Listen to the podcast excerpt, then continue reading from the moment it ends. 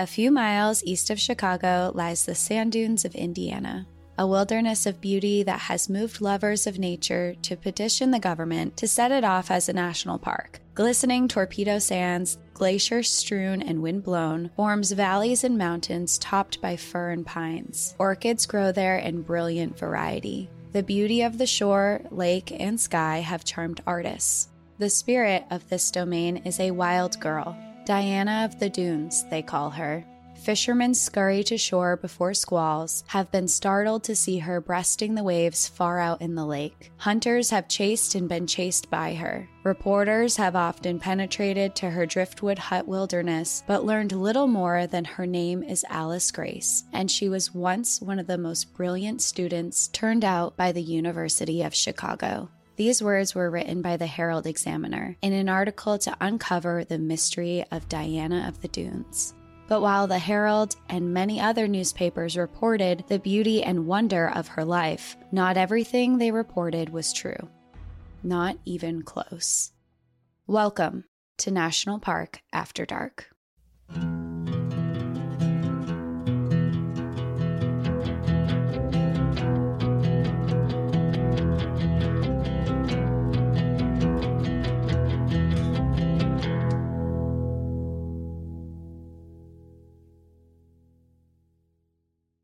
People are going to love you for this one. We are coming back around. It is, uh, it's kind of funny because we're almost at our one year anniversary. It's the twenty-fifth, and I'm retelling a story that we covered a while ago in a Haunted Hikes. It was October two thousand twenty-one, I think, mm-hmm. that we did a Haunted Hiking Trails episode, and Diana the Dunes was featured, and she turned into a favorite ghost story of a lot of people. But that episode was mainly focused around the haunting of her and a little bit of her life, but I didn't dive really deep into her life. So we're revisiting the Indiana Dunes National Park, and we're revisiting Diana the Dunes and her real life story. I'm stoked because I remember like bits and pieces of her story, because again, you just did a really surface level, just like a couple facts about her, because it was melded into a couple other stories during that episode, right? Yeah, the whole episode wasn't even about her. It was about just haunted trails, because there's all this folklore around her life and hauntings and a hiking trail surrounding her story after, but I never really dived that much into her real life. Well, I'm excited to hear more, and I know a lot of people are, because we get messages all the time about her, so I know a few people mm-hmm. are very excited right now. But um, I guess before you get started, you said our anniversary is in a couple days, and we do have an anniversary event type of thing going on. We are doing a Spotify Live. It's not going to be on the twenty-fifth. On our actual two-year anniversary, it's a day later. It's on the twenty-sixth. So if you'd like to join that, you can listen on the Spotify platform as normal. But if you want a chance to interact, talk with us, chat with other people, you have to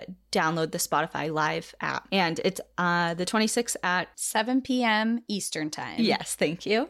And just five p.m. Mountain Time and four p.m. Pacific Standard Time. Thank you. Thank you.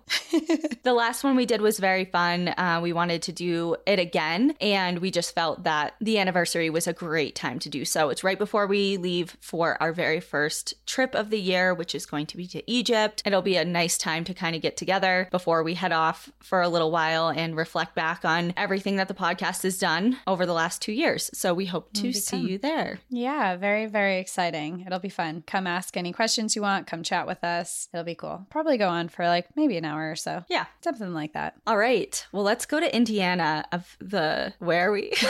Indiana of the Dunes. Indiana. We are going to Indiana Sand Dunes National Park, which is located in Indiana. So it is in northwestern Indiana, and it's actually near the border of Illinois, and it's thirty-two miles outside of Chicago, which is kind of fun because you think of national parks are very remote usually, but you can see the skyline of Chicago from this national park. It was originally designated as a national lakeshore in nineteen sixty-six, but on February fifteenth, two thousand nineteen, it became the sixty-first U S National Park. So very, very recent. And it now has over two million visitors every single year. Well, being so close to the city I would imagine there's a lot of people who want to pop over there for a day trip. Yeah. Yeah. You can just jump over there. Hop if you fly in, hop off a plane. It's less than an hour drive to get there. It's really easy to visit. And I've been planning our trip to visit as well. The park sits along the southern shore of Lake Michigan for about twenty miles, which is thirty-two kilometers. And it encompasses over fifteen thousand acres, which is six thousand two hundred twelve hectares. It protects sand dunes that were the result of four major glacial lake periods. Some of these dunes are over forty thousand years old. The park is also noted for something that I thought was really cool, which I don't remember researching, so I don't think I mess- I mentioned this before, but maybe I did and I'm wrong. But the park is noted for their singing sands. I don't remember this. Yeah, I'm like, I, I don't remember this. I feel like I would have, but it is because they're known as singing sands because their sand dunes actually produce sound. Because of the composition of the sand and the wind passing over the dunes, or even just walking on the sand, it triggers a sound that is described as a loud, low-pitched rumble or even like a barking sound, and it can last several minutes. Barking sound. Barking. I don't know what it sounds like, but I need to know now. I was going to say, did you YouTube this or anything? Because I cannot imagine it at all. I didn't, but I'm going to right now.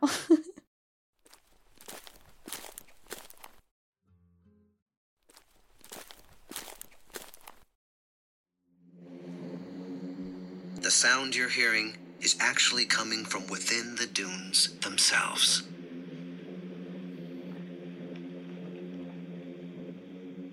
Just how these mountains... I that? Don't hear anything. It's like a hmm uh, sound. Okay. So maybe everyone should just look it up themselves. Well, it's oh, how that video kind of just said it. It's a phenomenon. They don't totally know exactly why, I guess. It's something to do with the composition of the sounds, um, but there also has to be the exact right conditions to make this happen. So if you go to the sand dunes, you're not necessarily going to hear it, but they say that the sound occurs when dry sand grains of a certain size and shape and at a certain humidity are rubbed against each other is what creates the sound. And it's only known to occur in thirty-five other locations around the world. Oh, okay. That was my next question. Is it just special to these particular dunes, but interesting. Yeah, it also happens in Great Sand Dunes National Park in Colorado. Cool. Yeah. Well, I have not experienced that, but I'll be on the lookout next time I'm there. Yeah, keep your ears open. I also read, kind of off topic, but in Antarctica, I saw a video of it, and the glaciers make a singing sound too. Oh, interesting. I, yeah. It's funny that you're like, yeah, I just happened to stumble upon this thing in Antarctica. Cassie, just so everyone knows, is on an Antarctica kick. So, like, to go there physically. Um, yes. So... I'm ready to launch a trip and invite everyone to Antarctica. I'm not saying that's happening, but I'm going to really, really try. Yeah, she's... I'm really I'm really pushing for she's it. She's manifesting so we'll it. Like, that's her yeah. thing. Yeah. Where was I? The singing okay, so dunes. It happens thirty-five other locations around the world. So it's a really cool park. There's a lot of stuff going on there, but interest in preserving the area started as early as eighteen ninety-nine. But a major event that took place to spark the conservation movement was the Hoosier Slide disappearance in nineteen twenty. So this slide was a two hundred foot or sixty-one meter sand dune that was a popular tourist destination in the nineteenth century. But just as it became this tourist destination, it was all also found to be a good source of iron-rich sand that was able to be used to make light blue tinted glass. So this led to extreme industry sand mining to make this special glass for certain things, and it led to its complete disappearance of the sand dune after only thirty years. Oh, because it was just totally exploited. It totally exploited. Um, they had steel mines coming in, they had sand mining coming in, and specifically this dune was used for the blue glass, and people were outraged because so many people loved this specific area, and it disappeared so fast that there was never like generations of like, oh, I used to see this when I was a kid or something. It was like you used it and then it was gone. Right. Yeah. Within a couple decades. Yeah. Yeah. So this led to a public outcry, and many activists started stepping forward to save the dunes. Part of their argument to save the dunes was because within them there is both flora and fauna that are considered rare or or endangered species. They have over three hundred sixty-nine species of flowering plants. Two plants that thrive here are on the federal list of threatened and endangered species, and they are Mead's milkweed, which is really important for monarch butterflies, which are also on the endangered list. And the species itself, the milkweed itself, is a rare species of milkweed that once thrived in the Midwest before it was taken over by agriculture. So now it's very few and far between. The second plant is Pitcher's thistle, which is also known as Dune Thistle, that grows along the shores of the Great Lakes. Some of the federally threatened and endangered animals that reside here are the Indian bat, an eastern rattlesnake, a medium-sized shorebird called the Red Knot, and a small and really cute, I looked at his pictures, he's really cute, shorebird. Uh, it's called the Piping Plover. I and they're really love Piping Plovers. They're all they're over Cape so Cod. Cute. They're all over Cape Cod, too. Are they? Yeah. Have you ever seen the little signs that say, like, do not disturb Piping Plover nesting site? Like, all over the dunes by the shore of the Cape? Probably. But I don't remember it, and I wasn't super aware of this bird, and then I saw a picture of it and I was like, look at this little fat yeah they're little, so it doesn't cute. Even have a neck. It's so cute. I think I know them so like well, or at least they come up in my memory so well, because my stepdad's parents lived on the Cape for many years, and anytime they had like a house, really we always used to go to the ocean, and mm-hmm. I just always remember like associating Piping Plovers with visits there. I don't know, it's just like, and I'm pretty sure they had like, maybe I'm making this up, but I'm pretty sure they had like little statues of Piping Plovers, or maybe that was my other set of grandparents, I don't know, whatever. They're like, either way they're significant in your life. I guess so, and I didn't think they were until right now. My mom will be listening That's to so this funny. And she'll she, I know as soon as she listens she'll text me about it. She'll know what you're talking about and t- and like tell you what it, it's about. Yeah. Yeah. In addition to these really cute birds, it's also um, known for bald eagles to occasionally make their homes here. The park has other animals. They have white-tailed deer, red fox, raccoons, opossums, great blue heron, songbirds, and a lot more. It's a home to a lot of different species of animals. And it's also a big recreation area. People visit the park to camp, swim, hike, bird watch. And in the winter, it's a big cross-country skiing area. One of the popular hiking destinations here is the Dunes Succession Trail that covers a total of three point six miles, and this is the trail where the Diana of the Dunes Dare is located that I kind of mentioned at the beginning. This is a hiking trail that eventually leads you to Diana's Dune, which is named after her and her life, which we'll get super into, and it has a view of Lake Michigan and Chicago. Diana's Dare is a trail that is basically walking how she walked through the dunes, and the trail tells the story of Alice Mabel Gray, which is the name of Diana of the Dunes, her real name, and she was a free spirit and local activist for the preservation of the area. She is also said to still haunt the dunes, and her ghost is often seen as a woman in a long, flowing white gown and is frequently seen within the park at night, floating above the surface of Lake Michigan. She's been seen dancing in the sand and sometimes drifting through the pine trees at the top of the sand ridges. Spooky, but something's coming back to me right now. So she's in a gown, a white she's gown. She's in a white gown. Didn't mm-hmm. she used to skinny dip a lot? Or am I making that up? Yeah. No, you're not. You're remembering that right. Part of why she becomes famous, and we'll talk more into it, and if people remember it or hear this story, is because she was around in the early nineteen hundreds, and she was seen skinny dipping and running around the beach naked, which was not heard of for women in that time period. So before, when I talked about this, I covered her story partially. I mainly focused on the folk lore around her afterlife, but today we're going to revisit her story to hear her full life story, including her mysterious partner that I didn't really mention before, a gruesome murder that they were accused of committing, and the truth behind Alice's tragic death. It's a lot to unload, but I'm ready. It is.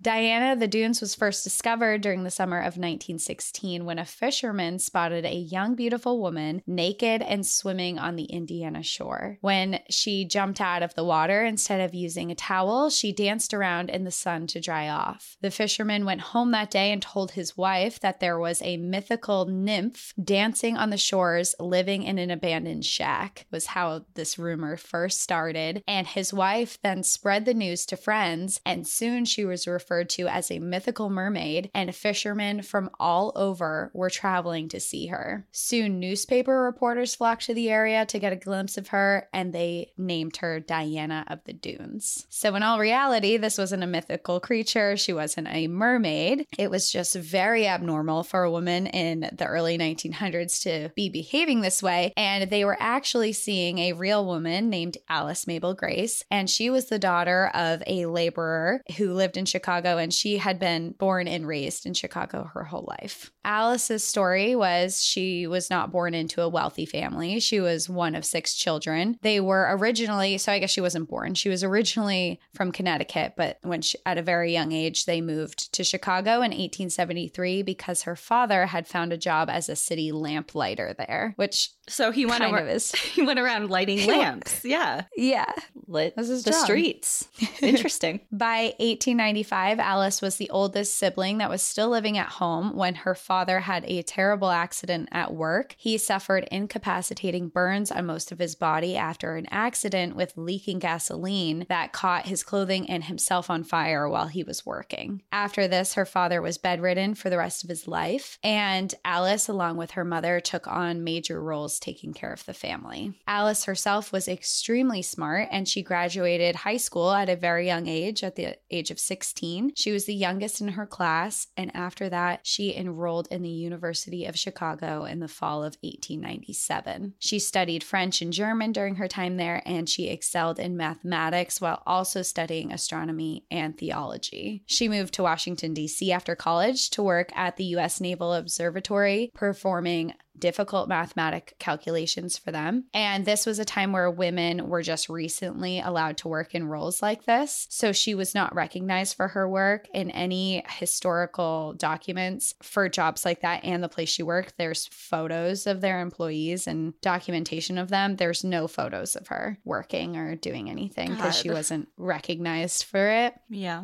She worked here for three years before she moved to Germany to study higher mathematics, and afterwards she came back to the University of Chicago for graduate studies and theoretical mathematics courses. So she continued her education very far on. She got a job in Chicago, but her time jumping from city to city was starting to weigh on her because she realized that she was craving a different lifestyle. She did all this schooling. She got all this education. She was extremely smart, but she hated the nine to five schedule that she was working in. And she felt like she was just working to survive, which I think is something that we can all kind of relate to. Like, she was underpaid, overworked. She found that the quality of life she was living was not up to her own standards, and she valued her time over the little money that she was earning. She was struggling to survive even with her education, and she yearned for a better life. She was quoted saying, "I want to live on my own, a free life. The life of a salary earner in the cities is slavery, a constant fight for the means of living." Not only did she resent how little she was being paid, especially for her education, and lack of anyone recognizing her achievements or what she was doing, she also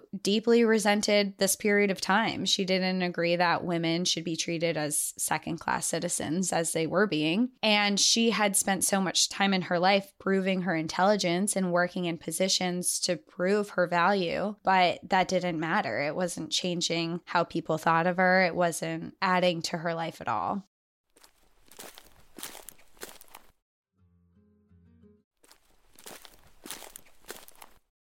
Alice was a very private woman, but in her journal entries that they later found after she passed away, she did record a passionate and a very tumultuous, t- tumultuous, tumultuous, I can't talk, t- um, tumultuous, relationship. Tumultuous. Tumultuous. Tumultuous. um, she had a toxic relationship. with a man in Chicago.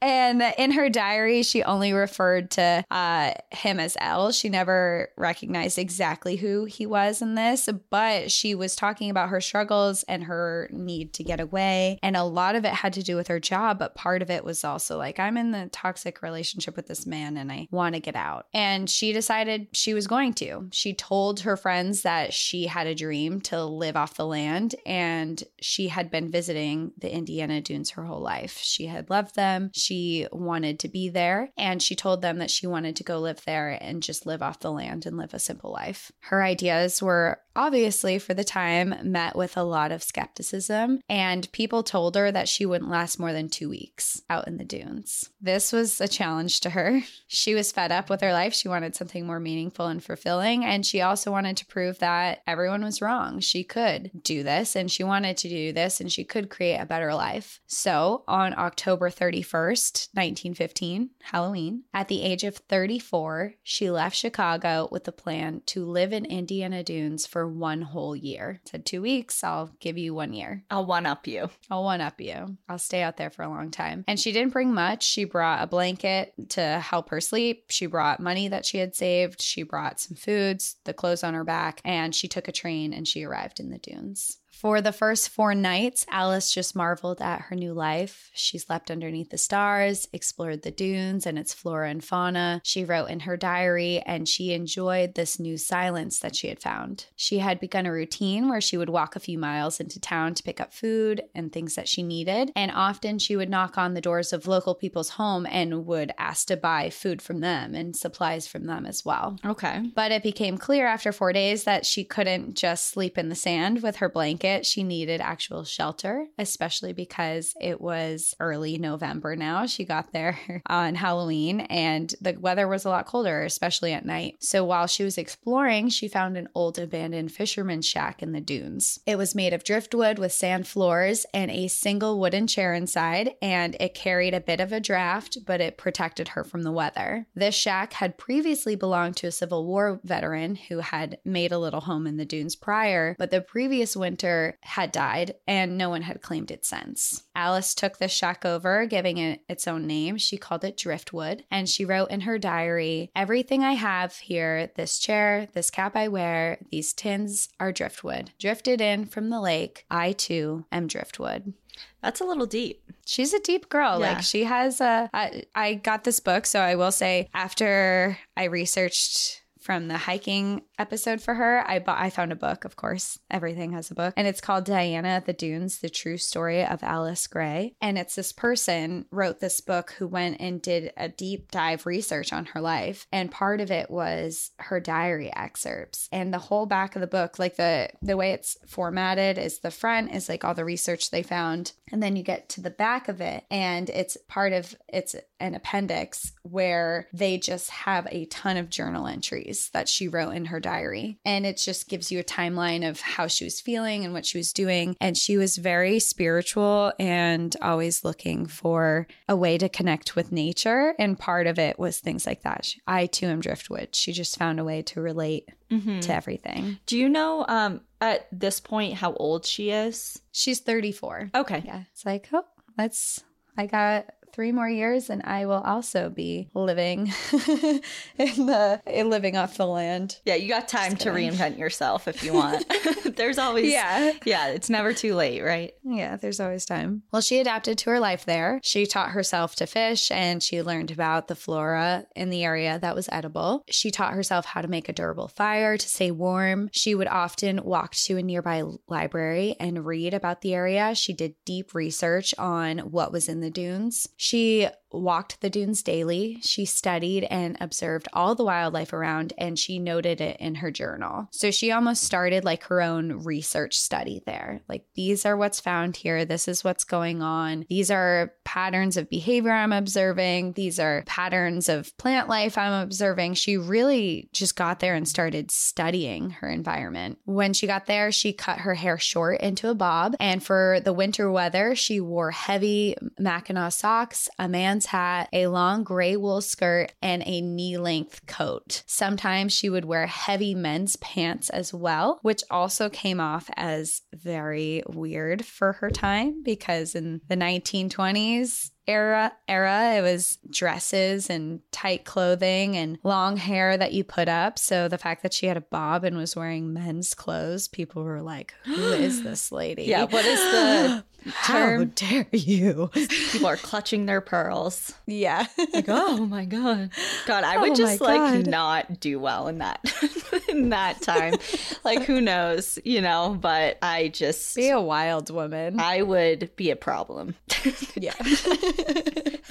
As winter approached and got colder and darker, she did discover an unused teepee that was in the woods off of the shore, and this provided a warmer shelter because there was no drafts and she would often stay in it. But unbeknownst to her, it was actually owned by two naturalists, Flora and William Richardson, who had been studying the dunes, and the teepee had a name. It was referred to as the Sassafras Lodge. One day they came back and found that Alice had taken up a home in their place, and they were pretty surprised to find her. But after having a conversation with her, they said that she could use the teepee as long as they were not there staying. This lasted an entire winter, but the following spring they told Alice that she wasn't allowed to stay there anymore because they found her to be very dirty and unkempt, and that they kept their camp in disarray and they didn't appreciate it. Oh no. Okay. Yeah. They're like, you're nasty. Like, you can't. But there's also other other people who have witnessed her and said the shack that she stayed in was immaculate. Like, they're like, how, she was dirty? She was always immaculate. She had things. So it's, they had one experience, but other people had different views of her. And I just wonder a little bit if, like, to what standard? Because women were held to this, like, different standard back then, I feel. That's like a good point. So it's like, what really is dirty? Like, I really don't think. That's such a good point. You know what I mean? Like, I don't know. Yeah. I just can't imagine it being like a hoarder situation or there's just shit all over the place. Like, I just feel like she doesn't have much, right, like, to throw. Right.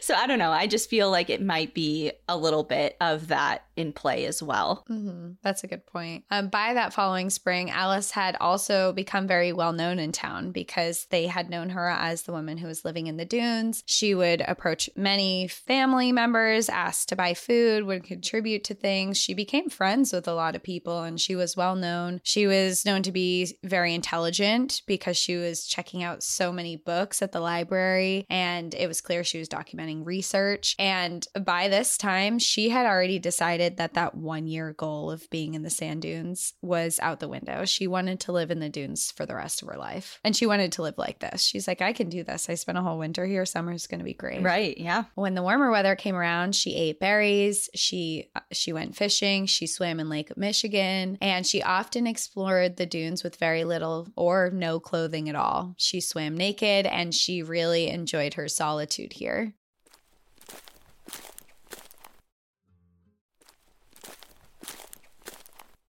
It was the summer of nineteen sixteen, which was only nine months after she had arrived, that she w- had first been spotted by fishermen, and those rumors began to fly about her presence there. Eventually, a news reporter came and interviewed her, and when she stated she was there to live a free life, her story spread like wildfire. Now, this was a time when women were really just starting to fight for their rights. It was a time when, when women were fighting for their rights to vote, for their right for equal pay, for their right to own property, and for her to want to be a free spirit without a man was like, whoa, who is this woman? And people freaked out. And she's like, I just want to live in solitude and hang out out here. And they're like, whoa, whoa, whoa. Yeah. What? Who do you think no. you are? Yeah. Who do you think you are? That is crazy. You want to just live on the beach and eat berries? That's insane. Without a man? Without a man to guide you?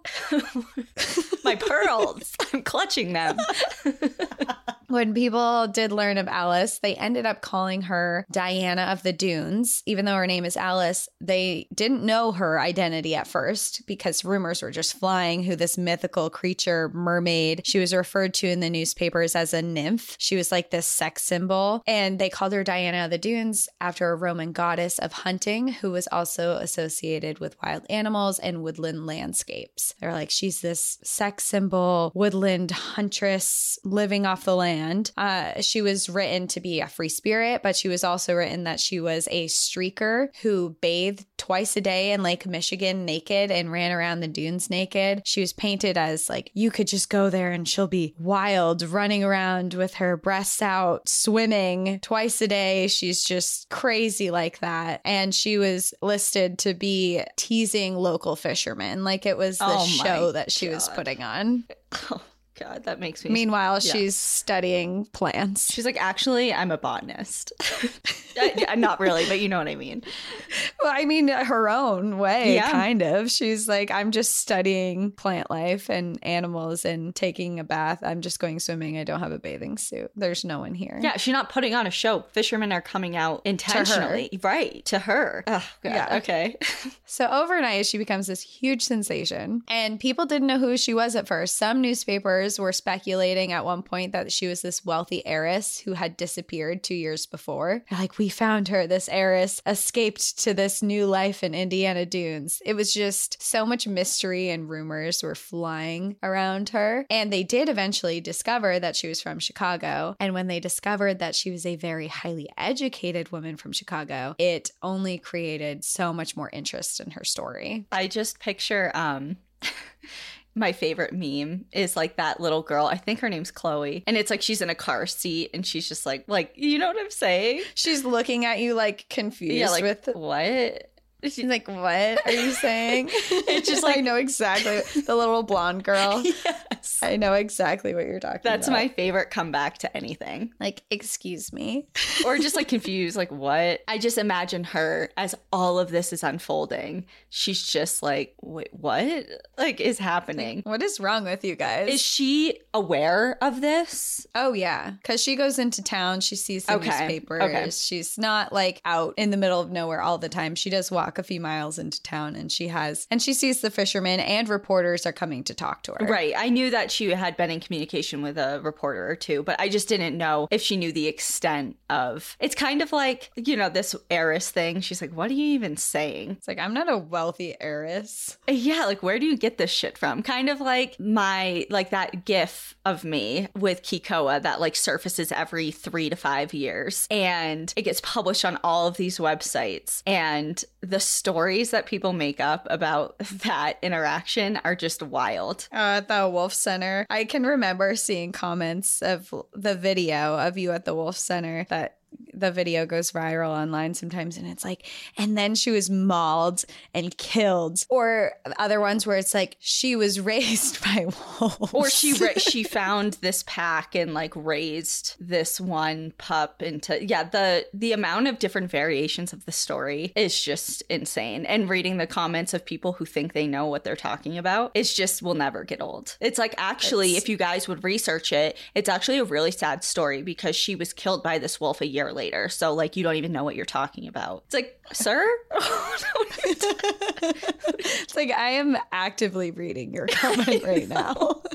The uh, amount of just like shit that is made up online about everything, obviously not a hot take, yeah. but it's just weird when it happens to you personally. Yeah, it it is. I had I had kind of, not like that. It was actually with the news because I had a kidney transplant in two thousand twenty. I the person who donated to me, Ken, an angel, he donated anonymously. I didn't know him. He just heard that I needed a kidney and he came out and he did it. News reporters wanted to hear the story because it's such a wonderful, like heartwarming, saved my life, stranger. Now we're now we're great friends and we keep in contact. But the storyline that they went with was really funny because I'm from New England, I'm from New Hampshire, and he's from Buffalo, New York. So their whole headline was, a Buffalo fan donates to a Patriots fan despite their rivalry. I remember that. Oh my God. Not that I'm not a Patriots fan and not that he's not a Buffalo fan, but sports had no, it was never even a discussion before this report came out. That is just the wildest angle to take. Like, of all the things, has nothing to do. It's just clickbaity. That's what it is. It is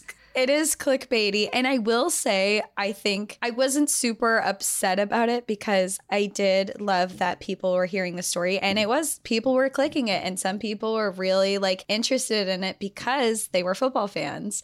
And I'm like, you know, if this is inspiring anyone to donate a kidney or is giving someone hope that needs a kidney and they're reading this, I'm totally cool with it. But the fact that this was the angle of all the angles that could have been taken, especially because he was anonymous and I didn't know who he was until after the surgery. It was just like, it was just a wild take in media, and it was all over the place. Like C N N, uh, it was just like nationwide. It was covered. I was seeing it on different things and my face was popping up, and I was like, okay. It's like, interesting choice. Uh, interesting choice. It's fine, but it's just uh, interesting. Yeah.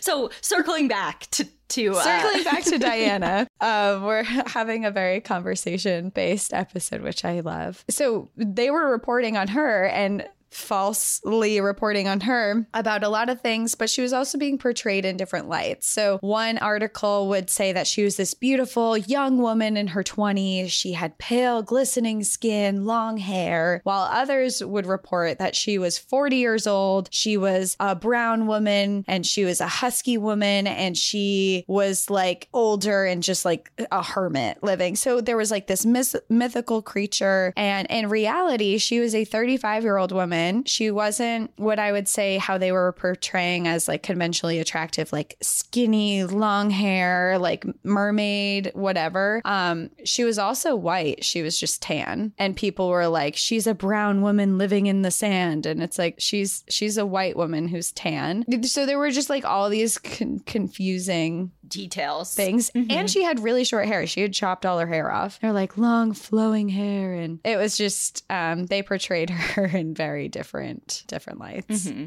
At the same time that this was all going on, there was a public outcry to make Indiana Dunes a national park. There were houses being built in the area. There were big corporations that were coming in to take the resources from the dunes. And some people speculated that Alice's presence there was actually a publicity stunt to attract more people to the dunes. And Alice was doing this for that reason, which was true. I mean, many people were flocking to catch a glimpse of Diana of the Dunes, and they were coming, but that wasn't her intention when she got there. But she had become this local celebrity. And with this, she actually had been advocating on her own outside of this for the dunes and for protections and things. So when she became a celebrity and she got this newfound voice, she decided she was going to use it to advocate for a national park. She's like, I'm already well known. So she's like, might you're as well. all listening to me. You're all looking at me. Hello. Might as well use it for good. I think. Yeah. Yeah. She would head into Chicago often walking to Chicago, like thirty miles. She'd just walk there barefoot sometimes, would walk to Chicago. And she would give these speeches on the importance of preservations of the dunes. And she would be at really big venues to do it. And she'd share what she learned during her time there. She would speak of the rich flora and fauna that resided there. She would talk about the opportunities for tourism and safe recreation. And she would tell everyone why she loved the dunes so much. And because she was this celebrity, people were really listening. listening to her, and it created this huge pressure for it to become a national park. She would spend the next several years of her life dedicating her time to fighting for its preservation, which is why she is such a name in the park today. Around nineteen eighteen, Alice met a man by the name of Paul Wilson in the dunes, and they began a romantic relationship immediately. He was similar to Alice in that he shunned societal constraints and rules, and he wanted to live a different type of life. Is this different? Different than Elle in her journal, this guy? Yeah, this is a this is a different okay. guy. Okay. And this guy was also very different from Alice because the dunes attracted him not for their beauty, but kind of the lawlessness that seemed to be there. Paul Wilson had an unsavory reputation. He had been thought to have been a criminal in the past, and he was a big guy. He was standing over six feet two inches. He was two hundred twenty-five pounds, and he was known to be a, sh- a drifter with a shady past, and no one knew exactly who he was. People were like, where are you from? What are you doing? And there were theories that he was a rancher from Texas, but no one could really confirm that. Oh, so she likes the bad boys. I see. She likes the bad boys. I mean, I get it. I get it. Same.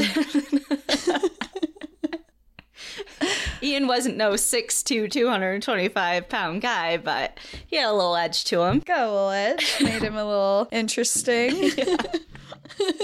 When he moved into the fisherman shack Driftwood that she had named, locals around the area did start experiencing missing belongings and house robberies. Oh, no. Ugh. Only a few months after they met, Paul was sentenced to six months in prison for robbing nearby cottages. He stole food, blankets, women's clothing, and a winter coat. Alice claimed that she did not know of the that he was robbing people, that she had become dear friends with some of these people, and she also said that she wasn't totally sure that it was him. Okay, and but... she stood by him a bit. Yeah, people were like, okay, but that's not true. And after his release, they traveled to Tennessee and they got married. Oh.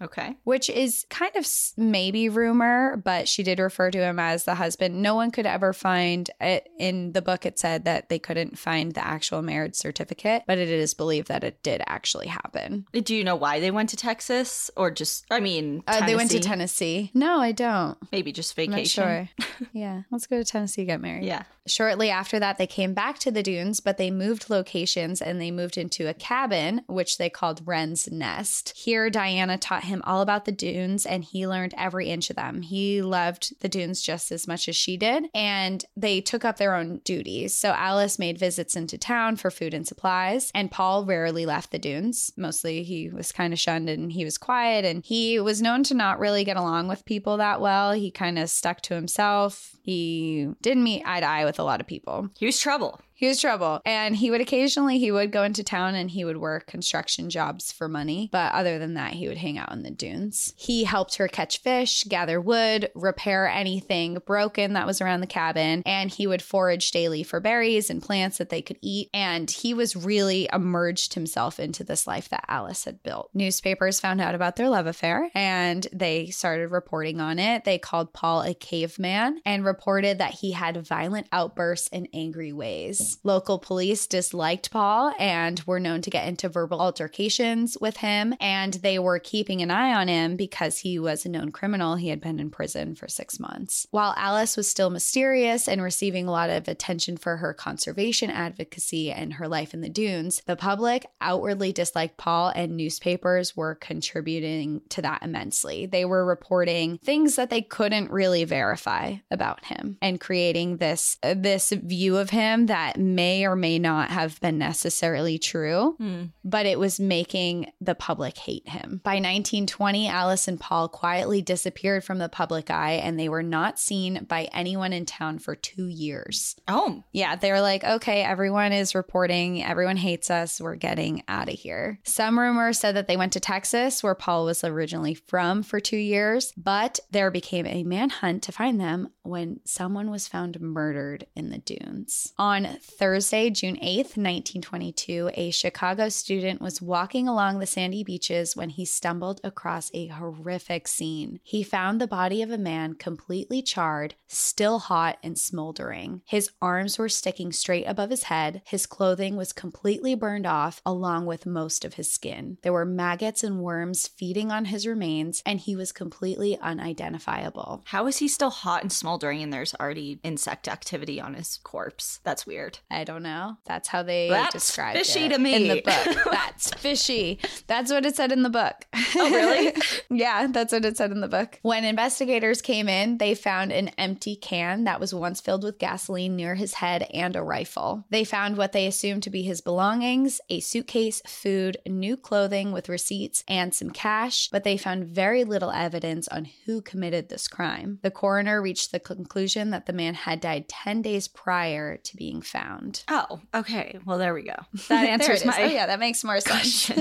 When news hit of the murder, newspapers and locals alike pinned Alice and Paul as their prime suspects. But people, when this happened, became more concerned of Alice's disappearance. Like, she's been gone for two years, and we've been wondering where she is anyway. She's this local celebrity, and they demanded that they both needed to be found. Newspaper reported headlines like Diana of the Dunes being sought in slaying mystery, and reported rumors rumors that Paul had been seen in the location not far from the body around the time that he died. It wasn't long after that that Alice and Paul were located and did happen to be living a quiet life not far from the dunes. Alice gave a statement saying that they had nothing to do with the murders and that the papers had been falsely naming her husband as a convict when he was innocent. In addition, she provided journal entries she had written of all the days surrounding the murder and showed that they were not in the area the days that it happened. So she was known for reporting her daily life and would write her day-to-day activities. And during this time, she was like, here's my journal entries of these days. You're saying that he might have died. We were not in the area. This is what we were doing. Shortly after this, her coming out being like, we weren't in the area. We had nothing to do with it. Please stop writing that in the paper. A local taxi cab driver came forward and said that he had a suspicious experience with a woman that he had picked up. He said that he had driven a woman around that time period who was not Alice to the area that the man was found. He reported that she was very anxious from the start of the trip and asked him to wait while she went into the dunes. After about forty-five minutes, she came back to the cab hysterical. She was so distraught that he had to ask her if she wanted him to bring her to the hospital.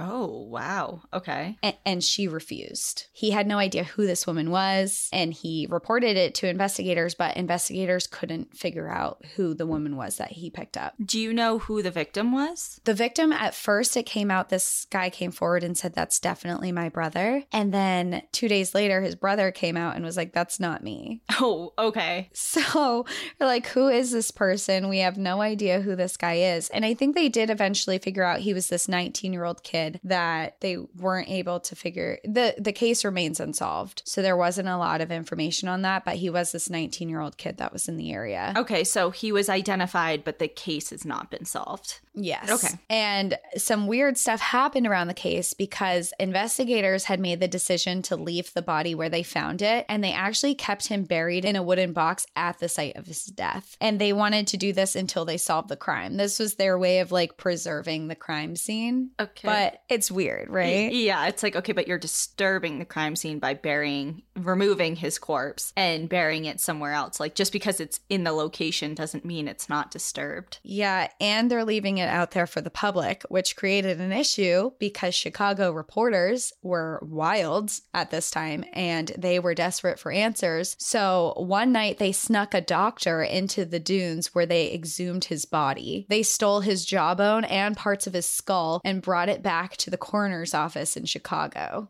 What in the world? So law- they said at the beginning, it's a lawless, the dunes are a lawless place. I know this is about Diana, but I mean Alice, but I just am very interested in this case now. And who this person was. Yeah, and the whole thing. Like, this is very weird. Well, I don't, it didn't specify exactly in the book of what they found, what this new coroner found for specific evidence, but from them checking out the scene and them checking out the charred remains and his jaw and his skull and evidence from there, they concluded that they did not think that Alice and Paul were involved at all. Despite this, newspapers continued to focus on them and dug up Paul's past. They reported on altercations he had had with locals, and they continued to report that Paul was a violent and dangerous person. They were fed up with all of the accusations, and Alice and Paul confronted a deputy sheriff, Eugene Frank, who had also been contributing and spreading these rumors of them. Eugene had been spreading rumors that Paul was committing crimes. He would also, he would often tell fishermen that Paul was robbing fishing nets and cottages, and this deputy also led sightseeing tours to visit Alice's old shack, and he would make money off of her story. He was telling fishermen that they were stealing from them, and Alice and Paul were so fed up with it because they were being shunned from the community. There were reports being written about it, and he was contributing to people around the community being really awful to them. So on June fourteenth, nineteen twenty-two, they decided to confront him and ask him why he was spreading all these lies. When they arrived to his house, Eugene was visibly drunk and was shouting at them, calling them all sorts of names. Eugene pushed Paul off of his porch, ran inside, grabbed a gun, and shot Paul in the foot. Then he took the butt of his gun and rammed it as hard as he could into Alice's head. Oh. Eugene then gathered his brothers and horses, and they marched Alice and Paul two miles on foot to the police station. Alice was visibly bleeding and having difficulty staying conscious, but when Paul tried to come to her aid to help his wife, Eugene threatened to shoot Alice. After reaching the police station, they were both brought to the hospital. Alice had a dent in her head the size of Paul's hand, and he was a really big guy. Yeah. And it turned out that she had a skull fracture. She did have to have emergency surgery, and for the next five days, it was uncertain if she was going to survive or not. And for the next several weeks, she was bedridden, and her head was permanently deformed afterwards. Oof, God. The sheriff in this situation claimed self-defense, but after corroborating stories with Alice and Paul, he was charged with shooting with intent to kill because he shot Paul, but a trial never took place. When they were supposed to have the trial, no one told Alice and Paul that it was happening, and when they didn't show up, they dropped all the charges against him. The following summer, they stayed again in the cabin in the dunes, and this time they focused their time on bringing a libel suit against the newspapers for defamation of character, which they believed ultimately led to their attack by the deputy sheriff. They said that all the false information they were spreading about them was dangerous, and because they said that they were involved in the murder unjustly, reflected their character and caused the sheriff to attack them because they were believed to be murderers, robbers, all this stuff because of how the newspaper was portraying right, them. Right, right. But again, nothing happened with the lawsuit. When Alice fell ill in nineteen twenty-five, she was diagnosed with kidney disease, although she She refused treatment and went back to her shack in the dunes with Paul. Paul aided her and took care of her for several weeks, but one night on February eighth, nineteen twenty-five, she slipped into a coma. When Paul couldn't wake her up, he ran for help. A doctor diagnosed her with uremic poisoning, and uremia means urine in the blood, and this refers to the effects of waste product accumulating when your kidneys are no longer working and can't filter toxins out of your body through your urine, and if it's left untreated, it causes death. And at this point, there were no treatments in nineteen twenty-five because dialysis and kidney transplantation are the only cures. And, or I shouldn't say cure because there's no cure for kidney disease. Management. Sometimes with uremic. Yeah, management. I mean, she did have kidney disease. Sometimes you can come back from kidney, um, like injury and stuff.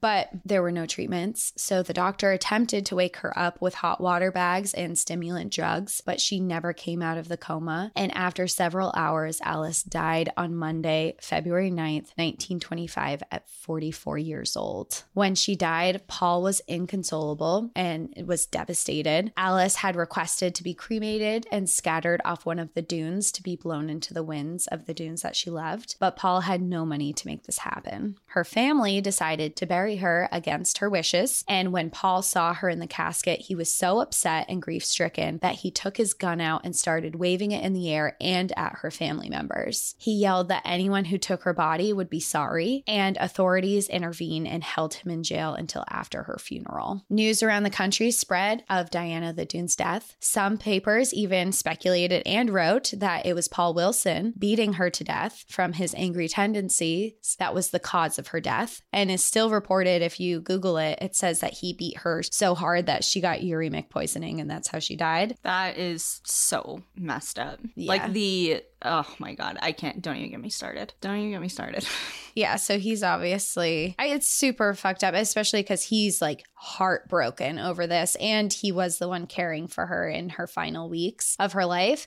And this, I mean, these stories spread like wildfire. It wasn't, it wasn't just that that was being reported. There were other things. Even the New York Times did a huge story on her life, from her education to her jobs to all of her advocacy for the national park. Paul did eventually go on to remarry with a woman who he had two children with, but he never escaped the law. He did a two-year stint in prison after being convicted of reckless driving. Eventually, he moved to California, but on October twenty-fifth, nineteen forty-one, only a few years after Alice had died, he died of a brain aneurysm in Death Valley National Park. Oh my God. What? Linking in another national park to this story. Well, and it's just weird that, like, I mean, this is a stretch. much, but Diana arrived at the dunes on October thirty-first, and Death Valley was a park in, designated a park on October thirty-first in the future. Oh, wow. I didn't even think of that. Yeah. Interesting. Interesting, Ty. The story of Diana of the Dunes and Alice Mabel Gray is still told today as a historical reminder of an important era in dunes history, a time where environmental needs clashed with steel mills, mining, and job seekers. It also highlights a time of political activism for women who were at the time considered second-class citizens. Alice was an intelligent woman who broke the social norms and attracted attention around the world because of it. Her advocacy for the dunes directly led to it becoming protected land and then eventually becoming a national park. For many years, a Diana of the Dunes festival was in place in the dunes that attracted music vendors, food, music, and education. However, due to declining interest in her story, it was ended in two thousand fourteen. You can still do Diana's Dare hike, where you can walk the same footsteps she did every day to study and marvel over the beauty and importance of the dune. And at the end of the hike, you earn a sticker for completing the dare and seeing the dunes like Diana did. That was super popular after you released that previous episode. We got like a few people who were like sending in pictures of their sticker and stuff. Yeah, we got a lot of people, and then people went to do the hike after they heard that as well, which I thought was really exciting. Yeah. I mean, Diana, or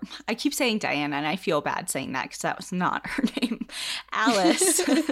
What a life, you know, what a cool way. She, it feels like she lived a lot of lives in one, if that makes sense. Definitely, because she was like an advocate. She did crazy schooling. She lived a little oppressed in Chicago. She lived off the land. She fell in love, and she lived this crazy celebrity life. She traveled. She spoke multiple languages. She definitely had a full life. Yeah. Wow. That was really, that was awesome. And now I'm like, I literally wrote down when you were talking a reminder to myself to look into, I don't know how much of that case there is like information on it, but I'm mm-hmm. really interested in Invested. That. Yeah. That's so interesting. I'd be interested too, because I didn't read that much right. that said about it, or like who did it or anything. Right. And I just have so many questions. Like you said, there was a rifle there. Like, did the person die of a gunshot wound, or was he burned? Like, if it's a woman, if it really was that woman who yeah. the taxi driver was describing, like, I can't really imagine her against a young male, like being able to like pour gasoline over him and light him on fire if he wasn't already, unless she had a gun, incapacitated in some way. You know what I'm saying? It's just like, yeah. Yeah. And I mean, maybe that woman had something to do with it. Maybe it is the person who did it, or maybe it was just some weird coincidence. Who knows? Yeah. Interesting. Well, thank you so much for sharing it and diving deeper into her story. I know it was on your list for a long time since you first mentioned her, and I'm glad you did it because there was way more to her story than you covered before. So that was awesome. Yeah, I had her book sitting on my desk for the past year, and I was like, you know, it's our two-year anniversary. Let's dive back into a story that we've kind of done. Yeah. Awesome. Well, oh. thanks everyone for joining. And um, we hope to see you in a few days for our Spotify Live show episode thing. Not really sure how to categorize it. Event, if you will. Yes. But other than that, we will uh, see you next time. In the meantime, enjoy the view. But watch your back. Bye. Bye.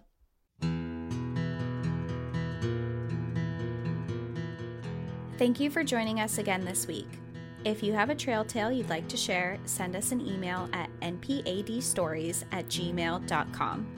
Follow us on Instagram and Facebook at National Park After Dark, and on Twitter at N P A D Podcast. Become an outsider by joining our Patreon, where you'll gain access to monthly bonus stories and exclusive content. And remember, when you support our partners, you're supporting our show. To access our special discount codes along with source information from today's episode, check out the show notes. For information on the show, to shop our merch store, sign up for our newsletter, and more, visit n p a d podcast dot com. And if you're enjoying the show, please rate, review, and subscribe wherever you listen to podcasts.